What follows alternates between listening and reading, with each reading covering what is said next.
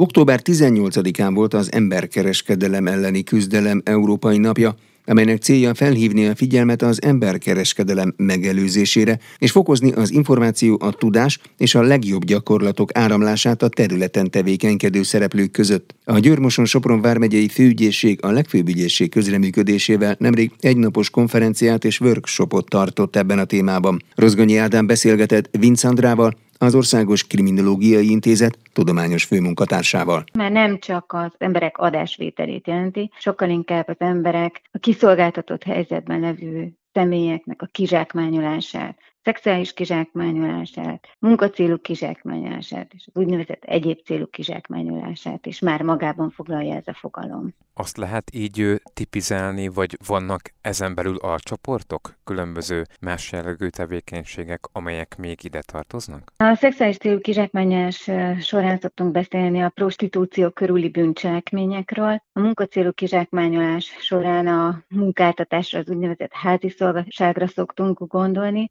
Az egyéb célú kizsákmányolás során pedig a kényszerkoldultatást, a kényszerházasságot, a tiltott örökbefogadást, a jogellenes bűncselekmények elkövetésére kényszerítést szoktuk említeni. Világméretű problémáról beszélünk, ugye? Továbbra is sajnos. Igen, azt kell mondani, hogy ez szinte a világ minden országában jelen van ez a jelenség, az emberkereskedelmi jelensége. Nagyon sokan említenek számokat. Létezik az úgynevezett Global Slavery Index, amely éppen 2023. júliusában jelent meg, és ebben a kiadványban az olvasható, hogy világszinten körülbelül 50 millió ember él most nagyon idézőjelben mondom, rabszolgaként. Ebben jelent meg az is, hogy Magyarországon is körülbelül 63 ezer magyar állampolgár él hasonló körülmények között rabszolgaként, nagyon idézőjelben mondom. Azt olvastam, hogy ember és társadalmi károk mellett becslések szerint az emberkereskedelem egy év alatt akár 2,7 milliárd euró gazdasági kárt is okozza az uniós tagállamokban. Nyilván ezek gazdasági kárról beszélünk, de hát vannak úgymond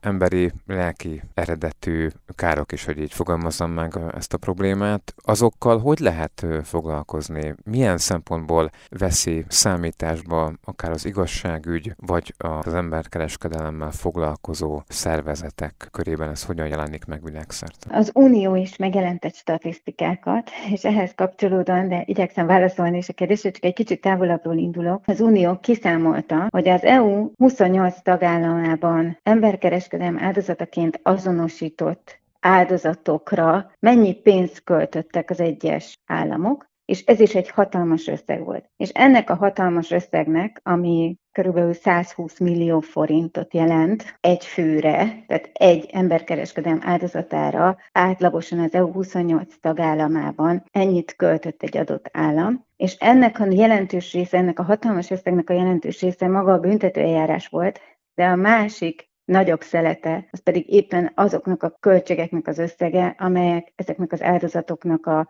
mentális és a fizikai egészségének a helyrehozatalára költődött. Azt gondolom, hogy ebből is látszik, hogy mennyire nagy kárt okoz egyrészt a társadalom részére, másrészt az adott egyén számára ez a bűncselekmény. Ugye a magyar kormány, ha minden igaz, 2020 februárjában fogadta el a 2020-2023 közötti időszakra vonatkozó emberkereskedelem elleni nemzeti stratégiát. Ilyen stratégiája minden országnak van, vagy ez egy magyar specifikus stratégia ebben a formában? Erre is egy kicsit távolabbról válaszolnék, ugyanis az Európai Unió 2011 per 36-os uniós irányelve, amely az emberkereskedelem elleni fellépésről és az áldozatok védelméről szól. Ezt követően gyakorlatilag minden tagállamnak implementálnia kellett emberkereskedelem tényelleset a büntető törvénykönyvben. Ezt követően a bizottságnak be kell számolni, hogy ez az irányelv és ennek az elvei ö, hogyan érvényesülnek az adott államnak a tevékenységében. Ezt segíti azt, hogy gyakorlatilag az EU-s országok gyakorlatilag mindegyikében készül egy úgynevezett stratégia az emberkereskedelem elleni fellépésre, és magának az Európai Uniónak is van egy stratégiája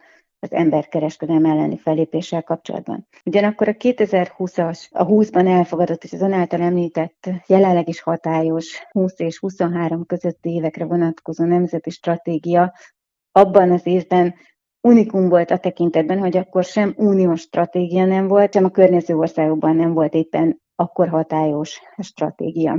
Azt gondolom, hogy ezekben nagyon sok intézkedési tevékenységet és nagyon sok feladatot fogalmazott meg a kormányzat, amelyek közül sok meg is valósult és december 31-ig én azt gondolom, hogy erre az időszakra tervezett feladatoknak jó részét meg is fogják valósítani. Ugye számos bűncselekmény megvalósulhat tulajdonképpen emberkereskedelem címszó alatt. Ezen egyes bűncselekmények ellen hogyan lehet hatékonyan fellépni? Megvannak-e már ennek az eszközei? Éppen ez a, az Európai Unió 2011 per 36-os irányelve fogalmazta meg azt, hogy legyen egy egységes, minden tagállamban hasonló elvek mentén területén kialakított emberkereskedelemmel foglalkozó tényállás. Ez nálunk is már így a BTK-ban szerepel, ez a 192-es paragrafus, mely 2020. július 1 óta emberkereskedelem és kényszermunka tényállásként szerepel a Magyar Büntetőtörvénykönyvben. Országszerte több városban rendeztek településen egynapos, vagy lehet, hogy többnapos konferenciákat, workshopokat és ugye emberkereskedelem, kényszermunka témakörben. Az ehhez hasonló események képesek előre mozdítani együttes közös fellépést, vagy pedig csak a probléma problémáknak a súlyosságának a tudatosításában lehet immunó szerepük? Az emberkereskedelem egy rendkívül komplex jelenség, és mint a legtöbb bűncselekmény nagyon gyorsan reagál az emberkereskedelem és az emberkereskedők az egyes társadalmi folyamatokra. Ugye pont a Covid-nál láthattuk, hogy milyen gyorsan reagáltak arra, hogy a határok lezárása történt, hogy akkor hazahozták a külföldön, a külföldi bordélyokban dolgozó áldozatokat, hogy elkezdték itthon inkább más típusú feladatokkal ellátni az áldozatokat. Azt látjuk, hogy az emberkereskedelem jelenségének komplexitása miatt nagyon sok társszerv érintett, és szervezet érintett, és civil szervezet érintett abban, hogy az emberkereskedelem áldozatait, illetve az áldozatiságra utaló jeleket észrevegyék. Például a védőnőtől, a gyermekorvoson keresztül az iskolán át utalhatnék mondjuk a foglalkoztatás felügyeletre. Ugyanakkor az is látszódik, hogy ezek az információk jelen vannak az egyes szerveknél, szervezeteknél, de valahogy vagy a, a tudás, vagy az ismeret, vagy az információ hiány miatt ezek nem jutnak el azokhoz a szervekhez, lásd rendőrség, ügyészség, akik tudnak harcolni ezek ellen, akik esetleg tudnának segítséget nyújtani az emberkereskedelem áldozatai számára. Éppen ezért azt fogalmazódott meg a Győrmoson-Sopron vármegyei főügyészségen, illetve a legfőbb ügyészségen is, hogy az emberkereskedelem elleni fellépés során ezeket a társszerveket is meg kell ismerni, meg kell ismerni azoknak a szervezeteknek a munkáját, feladat és hatáskörét, az eljárási rendjét, hogy ilyen esetekben, hogy egy információ az ő tudomásokra jut, hogyan, miként foglalkoznak vele, illetve, hogy egy szakmai kapcsolat, egy szakmai és egy emberi kapcsolat is kialakulhasson, tehát tudjak egy nevet kötni ahhoz, hogyha fölhívom a rendőrséget, hogy hát itt volt nálam egy anyuka a gyermekével, most mondom, mint védőnő, és én úgy látom, hogy anyuka el szokott menni két-három hétre külföldre, viszont a gyerekkel más van, stb. stb. és ad egy ilyen információt a rendőrségnek, és nyilván könnyebb annak a védőnek, aki tudja, hogy kit lehet fölhívni, kinek szólhat, vagy mik azok a jelek, amik alapján érdemes esetleg ezt a jelzést megtenni. Ezért nagyon fontos volt az, hogy gyakorlatilag lefedjük azokat a szerveket, vagy lefedje az ügyészség azokat a szerveket, akik érintettek lehetnek ilyen ügyekben, akik találkozhatnak ilyen áldozatokkal, vagy találkozhattak már olyanokkal, akik esetleg emberkereskedelem áldozatai voltak. Egyébként az ügyészség és a legfőbb ügyészség rendkívül fontos szerepet játszik az emberkereskedelem elleni küzdelemben. Nyilván más bűncselekményeknél is így van, de az emberkereskedelem esetén most különösen ezt kiemelném. És végül is innen indult a legfőbb ügyészségről az a kezdeményezés, hogy legyenek helyi szintű úgynevezett szakmai napok, amikor az emberkereskedelem kapcsán hívják oda ezeket a társszerveket, civil szervezeteket, különböző egyébként kapcsolódó szerveket, akik emberkereskedelem áldozataival találkozhatnak. Így például az Országos Idegenrendészeti Főigazgatóságot, már említettem, a védőnöket, a rendőrséget, az iskolákat, a bíróságot, a gyámhatóságot, a hajléktalan ellátást, vagy az idős gondozást. És az első ilyen szakmai nap az Győrben volt szeptember 21-én, a Győr-Moson-Sopron vármegyei főügyészség szervezésében, és azt gondolom, hogy akik azon a napon részt vettek, azok azzal távozhattak, hogy most már igen értem, hogy a másik szervnél hogyan járnak el, mit tudnak egy ilyen információval kezdeni, ők láttak-e már egyáltalán ilyen problémát, felmerült-e bennük, hogy esetleg ez emberkereskedelemre utalhat, és elkezdődött egy szakmai párbeszéd e tekintetben, hogy ilyen ügyekben, ilyen esetekben mit kell csinálni, hova kell fordulni, hova kell, vagy hova lehet fordulni, és ki az a másik ember, aki a vonal túlsó végén van. Ebből a szempontból rendkívül izgalmas volt kutatóként is részt venni ezen a rendezvényen, mert nem csak egy frontális előadásokból álló konferencia volt, a délelőtti részben igen, ott négy előadást hallottunk az emberkereskedelmek kapcsolatban, foglalkoztatásfelügyelet is beszélt,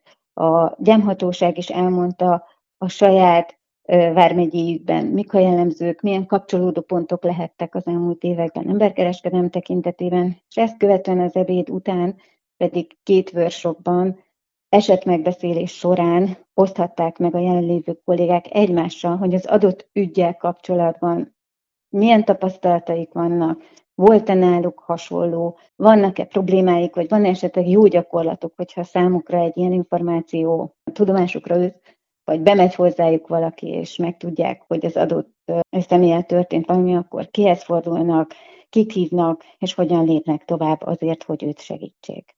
Vince Andrát, az Országos Kriminológiai Intézet tudományos főmunkatársát hallották. Kampányjal és tájékoztató videókkal segíti a fogyasztókat a tudatos vásárlói döntésben a gazdasági versenyhivatal. Arra figyelmeztetnek, hogy a szezonális akciók gyakran félrevezetőek lehetnek. Rozgonyi Ádám kérdezte a részletekről Horváth Bálintot, a versenyhivatal kommunikációs vezetőjét. Az elmúlt években egyre inkább elterjedt az a gyakorlat, hogy már nem csak november végén, hanem egész novemberben Black Friday vagy Fekete Péntek leárazásokkal, karácsonyi akciókkal találkozhatnak a vásárlók. A gazdasági versenyhivatal ezért már most a vásárlói tudatosságot erősítő kampányjal, tájékoztató videókkal segíti a fogyasztókat abban, hogy ne dőljenek be a szezonális akcióknak. A karácsony előtti időszakban elérhető árkedvezmények rengeteg ember számára jelentenek könnyebbséget és megtakarítást.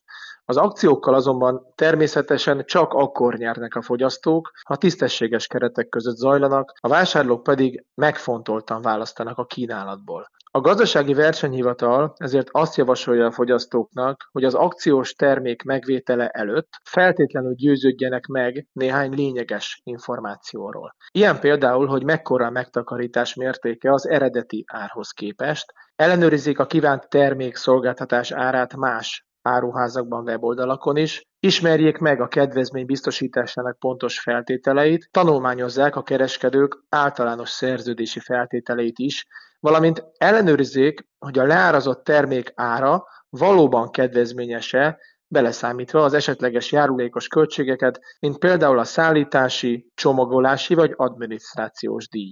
A fogyasztók védelme mellett a Gazdasági Versenyhivatal a vállalkozások számára is megad minden támogatást a panaszok és jogsértések elkerüléséhez, ezért a versenyhivatal részletes oktató videóban segíti a kereskedőket az akciótartásra vonatkozó jogszabályi előírások megértésében és pontos betartásában. A piaci jelzéseket, jogsértéseket hogyan kezeli a GVH?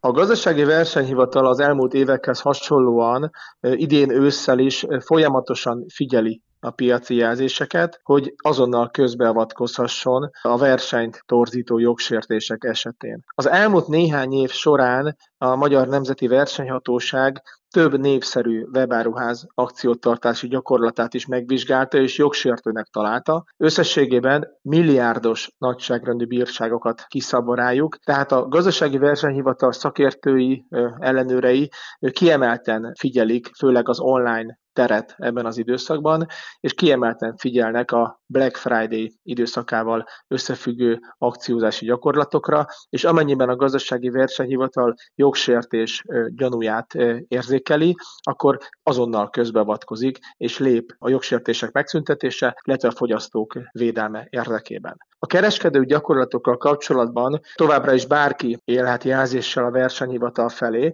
a hatáskörébe tartozó ügyekben, vagyis azokban, amelyek érdemben érintik a piaci versenyt. A fogyasztók a versenyhivatal honlapján a www.gvh.hu oldalon részletes információkat találnak arról, hogy milyen és mely esetekben érdemes a versenyhatósághoz fordulniuk, és azt is leírtuk itt, hogy milyen típusú vásárlói panaszok ügyében más szerv tud a vásárlók a fogyasztók segítségére lenni. Egyébként milyen esetekben fordulnak a leggyakrabban a gazdasági versenyhivatalhoz a fogyasztók? Ezt meg lehet-e így becsülni, hogy melyik az a típusú visszaélés legalábbis, ami a leggyakrabban előfordul, vagy, vagy számos eset köthető hozzá? A COVID-19 világjárvány időszakában és azt követően egyre nagyobb teret nyer az online kereskedelem. Ugye egyre többen kezdték el használni az online teret, és egyre többen vásárolnak különböző interneten keresztül elérhető webáruházakban, és ezért a gazdasági versenyhivatal is különösen nagy figyelmet fordít a webáruházak elsősorban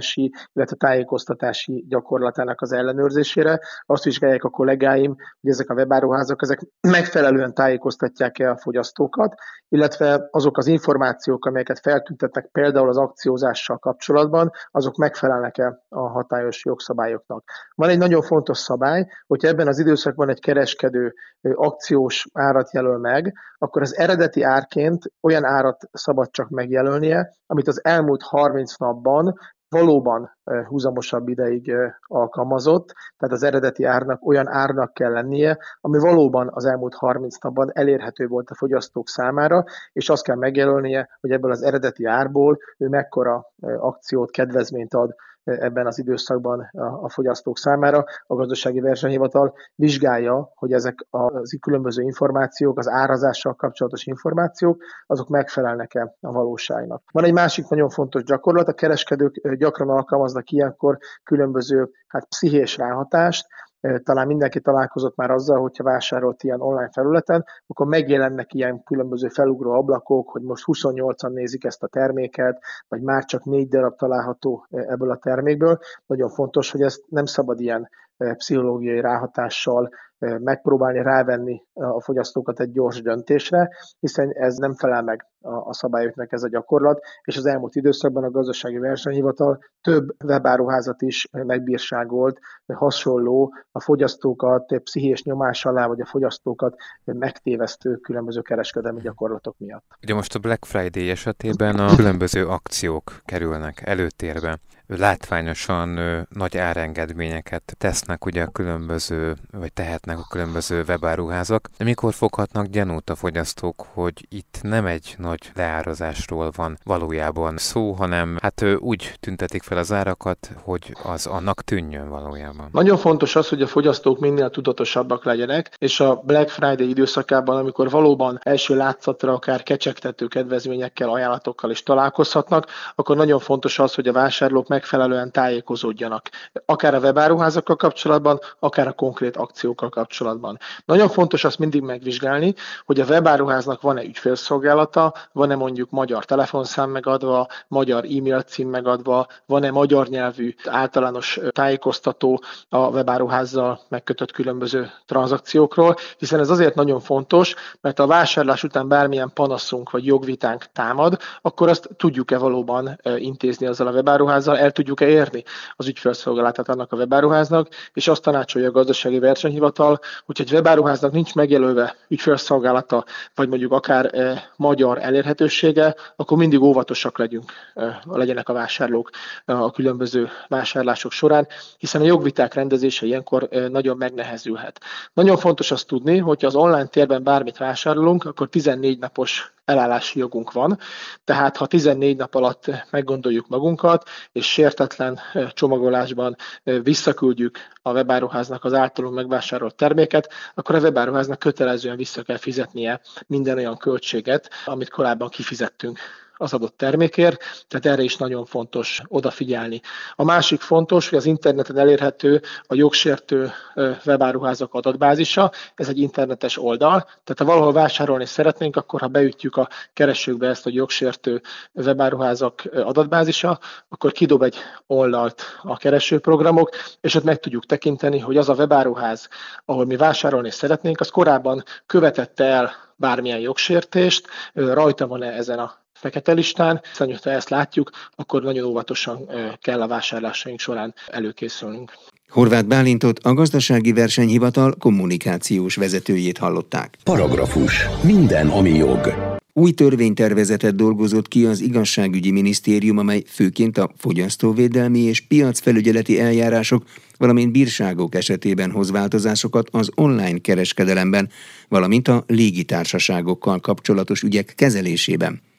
Az új szabályozást rövidesen elfogadhatja a parlament, a részletekről Sipos Ildikó kérdezte Szabó Dánielt, a portfólió elemzőjét. Az online kereskedelem esetében egy kicsit le volt maradva a magyar törvényi szabályozás, ugyanis viszonylag régen változtak meg, több mint tíz éve a bírságösszegek, amelyeket a online piacterekre vagy elektronikus módon kereskedő vállalatokra terjesztettek ki. És ugye az internet elterjedésével, valamint a koronavírus járványnak a megjelenésével egyre gyakrabban vásárolnak az emberek az internetes oldalakon, ez pedig elkezdte vonzani a csalókat is, ami nem feltétlenül azt jelenti, hogy szándékosan átverik a vásárlókat, hanem hogy megtévesztő reklámokat, kommunikációt, esetleg termékleírásokat tartalmaznak az internetes felületek. Most ezek esetében alkalmaz szigorúbb eljárásrendet majd a, a magyar jogalkotás, hogyha elfogadják az új igazságügyi törvénymódosítási javaslatot. Itt tehát például az eddigi 15 ezer forintos bírságtétel alsó határa az 1 millió forintra emelkedik, még a felső határ az 200 ezer forintra 3 milliárd forint forintig terjedő összeg lehet. Hát itt mindenképpen azt látjuk, hogy az online piacfelületeken elkövetett jogsértések esetében sokkal szigorúbb fellépésre lesz lehetőség a fogyasztóvédelmi hatóságoknak. A légitársaságokkal kapcsolatos ügyek kezelésében milyen változás várható? Itt az uniós jog volt lemaradásban, és a szabályozásban az Európai Unió nem vette figyelembe azt, hogy az egyes utas esetek azok teljesen eltérőek lehetnek, mint egy repülőgép összes utasának esetében. Tehát itt mondjuk egy olyan gyakorlati példára kell gondolni, amikor mondjuk elrontja a légitársaság a foglalást, akár több személy esetében, akár töröl egy járatot, akkor nagyon nehéz volt az egyedi érdekérvényesítés egy-egy tagállami fogyasztóhatóságnál, és külön kellett ahhoz a hatósághoz fordulni, amelyik tagállamban az adott légitársaság működött, vagy amelyik éppen illetékes volt ebben az eljárásban. Most viszont a magyar jogszabályokat úgy módosítják, hogy a szükséges kártalanításról, vagy a fogyasztói igények teljesítéséről is egyedi esetekben dönthet majd a fogyasztóvédelmi hatóság,